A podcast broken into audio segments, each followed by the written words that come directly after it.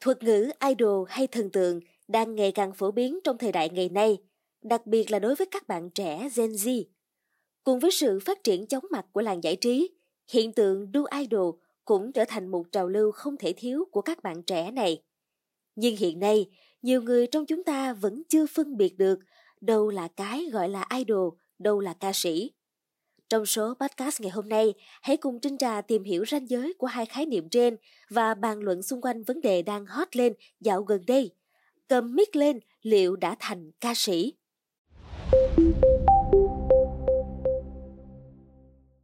Thưa quý vị, một sự so sánh tưởng gần mà quá đổi khập khiển bởi giữa ca sĩ và thần tượng hay nghệ sĩ giải trí luôn có một ranh giới về giá trị, yêu cầu cùng đặc thù công việc làng ranh ấy tuy mong manh nhưng luôn tồn tại. Khi một người nổi tiếng muốn đá chéo sân, dấn thân hoạt động nghệ thuật, lĩnh vực âm nhạc thường là lựa chọn đầu tiên. Dù rằng lựa chọn ấy có lúc khiến sản phẩm âm nhạc của họ nhận về cái nhìn khắc khe hơn từ công chúng. Với tham vọng trở thành một ngôi sao hạng A, hay đơn giản hơn là duy trì được sự nổi tiếng, tầm ảnh hưởng đến công chúng, âm nhạc trở thành mảnh đất màu mỡ dễ đơm hoa. Nhất là khi công chúng chưa có quá nhiều sự lựa chọn, thì mong muốn ấy thường mau chóng kết trái bởi sự chi phối của công nghệ để tìm kiếm doanh thu từ lượt xem, lượng view. Chưa kể, đây còn là loại hình sản phẩm mang lại lợi nhuận cao.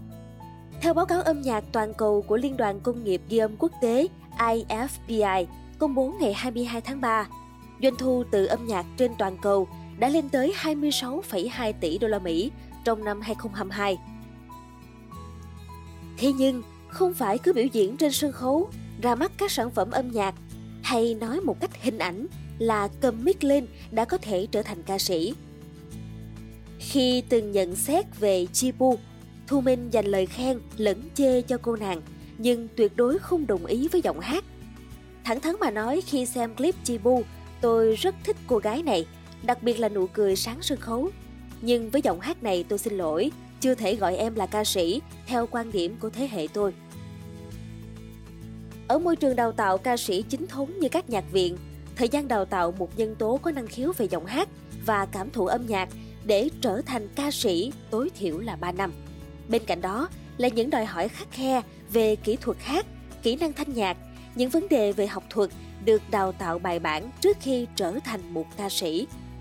Với những người lớn sân vào âm nhạc, thay vì được đào tạo trong môi trường học thuật như nhạc viện, họ có thể tham gia các lớp hướng dẫn kỹ thuật, tập hát, luyện thanh trong một khoảng thời gian ngắn hơn. Thậm chí, giọng hát lúc này cũng chỉ là một trong nhiều yếu tố tạo nên sự nổi tiếng bên cạnh khả năng diễn xuất, biểu diễn, thời trang, độ bắt tay của giai điệu và cả sự nhanh nhạy của cả ekip trong việc lên kế hoạch cho các chiến dịch truyền thông nhằm định vị thương hiệu của nghệ sĩ. Với một ca sĩ, bạn có thể lắng nghe vẻ đẹp trong giọng hát của họ. Với một nghệ sĩ giải trí thì bạn có thể xem họ biểu diễn. Chính bởi điều này nên khi chứng kiến một số màn lấn sân gây tranh cãi, ca sĩ Thanh Lam không ngại ngần nhận định Tôi mong muốn rằng các bạn trẻ có điều kiện thì nên học, hát tay ngang thì dễ cạn.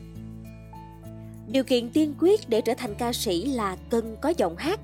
Còn với một thần tượng, đã có nhiều ví dụ cho thấy dường như chỉ cần bạn đủ quyết tâm, nhanh nhạy với truyền thông và trung bình cộng các năng lực khác không quá thấp.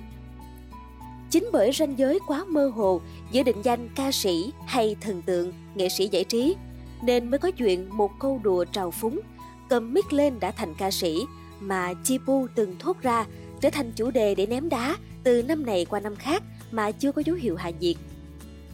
Nhìn nhận một nghệ sĩ giải trí dựa trên hệ quy chiếu để đánh giá ca sĩ là quá khắc khe. Tương tự, một nghệ sĩ giải trí nếu muốn tự hào mình là ca sĩ thì trước hết cần phải trau chuốt và đầu tư cho mình một giọng hát đẹp, một lối hát hay cùng các kỹ năng thanh nhạc điêu luyện Kết quả này chỉ thu được qua quá trình khổ luyện, cộng với những khả năng được cấu thành từ yếu tố bẩm sinh, như khả năng cảm âm từ thính giác hay khả năng lấy cục hơi từ buồng phổi và các bộ phận phát âm. Đưa ca sĩ và nghệ sĩ giải trí về đúng giá trị của mình cũng là cách để những nghệ sĩ giải trí có thêm động lực theo đuổi đam mê với ánh đèn sân khấu. Không phải là ca sĩ không có nghĩa sân khấu không dành cho bạn. Hơn 5 năm ca hát, những sản phẩm âm nhạc của Chibu không được số đông khán giả và cả những người cùng làm nghệ thuật thừa nhận. Nhưng bước ra thị trường quốc tế, cô lại tỏa sáng trên sân khấu Đạp Gió 2023 bằng cách tận dụng những năng lực của bản thân. Không phải bạn không thể phát triển, chỉ là bạn chưa tìm đúng mảnh đất để gieo mầm. Cũng cần phải nói rằng không phải thần tượng nào cũng có giọng hát tốt, cũng như không phải ca sĩ nào cũng có thể chinh phục được một vị trí trong lòng đại đa số khán giả. Giọng hát hay là điều kiện cần, nhưng cảm xúc mà sản phẩm âm nhạc mang đến cho công chúng mới là điều kiện đủ để thành công. Cả ca sĩ và thần tượng đều phải nỗ lực hết mình thì mới đưa cánh diều âm nhạc thăng hoa, bay cao, bay xa, rồi neo đậu lại trong lòng người yêu âm nhạc. Không để đến những trường hợp mới đây như Chibu, Phí Phương Anh hay Linh Ca. Giới showbiz Việt cũng đã ghi nhận nhiều màn lớn sân từ sàn catwalk sang con đường âm nhạc từ hơn 10 năm trước và gặt hái thành công như Hồ Ngọc Hà, Minh Hằng, Ái Phương, vân vân. Ở chiều ngược lại, có nhiều ca sĩ xuất thân từ nhạc viện nhưng lại sớm nở tối tàn trong lòng công chúng. Bước ra với danh hiệu quán quân tại ca sĩ mặt nạ, Arsen Ngọc Mai ghi điểm với khán giả bởi trình độ thanh nhạc tốt. Cô còn là một giảng viên thanh nhạc đứng sau thành công của rất nhiều ca sĩ trẻ. Thế nhưng, trong nhiều lần tái xuất sau đó, Arsen Ngọc Mai lại bị chỉ trích bởi lạm dụng quá nhiều kỹ thuật thanh nhạc vào bài hát, gây phản tác dụng và khiến phần trình diễn không cảm xúc, không phù hợp với ca khúc.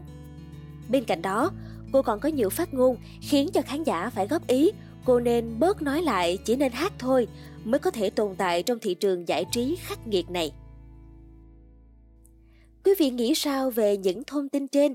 Hãy để lại ý kiến của mình bằng cách bình luận bên dưới nhé. Cảm ơn quý thính giả đã lắng nghe số podcast này. Đừng quên theo dõi để tiếp tục đồng hành cùng podcast Báo Tuổi Trẻ trong những số lần sau. Còn bây giờ, xin chào và hẹn gặp lại!